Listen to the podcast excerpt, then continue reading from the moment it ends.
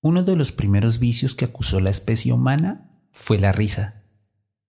Perdido en los albores de nuestra evolución, quedó el instante en que un homínido por primera vez emitió y disfrutó íntimamente el agreste sonido de la risa.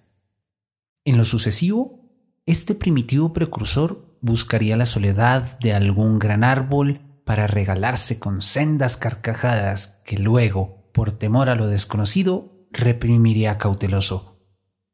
En otro instante, veremos grupos de primates reuniéndose en secreto, formando tal vez las primeras cofradías. Sus rituales debieron ser muy sencillos.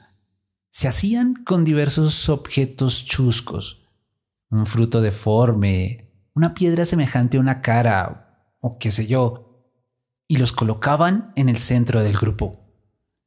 Alguien iniciaba una tímida irrupción.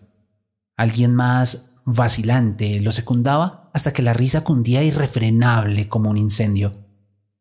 Luego vinieron rudimentarias representaciones de situaciones diversas ocurridas en la comunidad. Pleitos y sacapelas, rencillas y venganzas. Y así se exhibieron vicios y torpezas ingenuidades y descuidos, prepotencia y falsas pretensiones, encarnados en personajes obtusos. Sí, había nacido la comedia. En el seno de estas congregaciones surgían los primeros cómicos, individuos dotados de capacidad histriónica, muchas veces enriquecida por alguna peculiaridad, quizá una pierna renga o una nariz chata, que hacían brotar el espontáneo caudal de la risa. Surgieron así los primeros brotes de la insigne estirpe de bufones, saltimbanquis, payasos y mimos, todos ellos consagrados a producir la risa prosaica y glotona.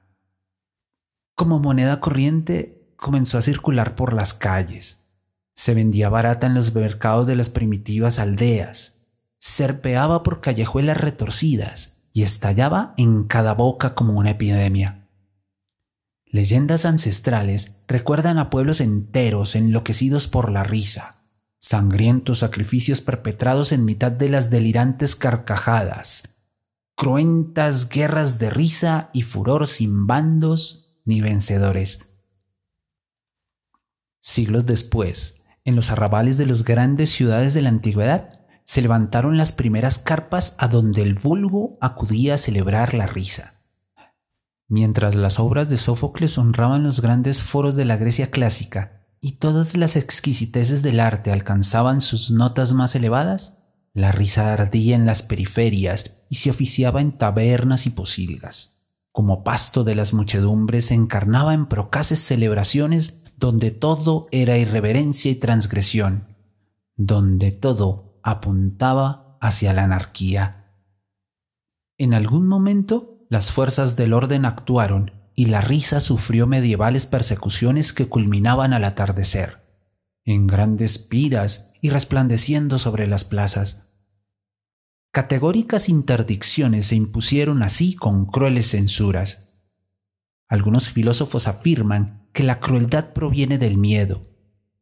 Y cosa bastante curiosa, el miedo algunas veces conduce a la risa. En estos laberintos se perdieron los inquisidores y para la risa se abrió poco a poco un amplio horizonte, primero de tolerancia, después nuevamente de libertinaje. La era moderna ha conocido elaborados convencionalismos en los que la risa juega un papel de comparsa. Ahora se ríe por compromiso, quizá respondiendo a un oscuro mecanismo de defensa o para llenar vacíos del espíritu. Además, ha crecido una poderosa industria que explota la necesidad humana de reír, vistiéndola de oropeles y reproduciéndola en serie a través de eficaces mecanismos, poniéndole precio, usufructuándola. Y lejos ha quedado el momento, y hemos de añorarlo ese momento en el que el ser humano se reunía espontáneamente a celebrar la risa.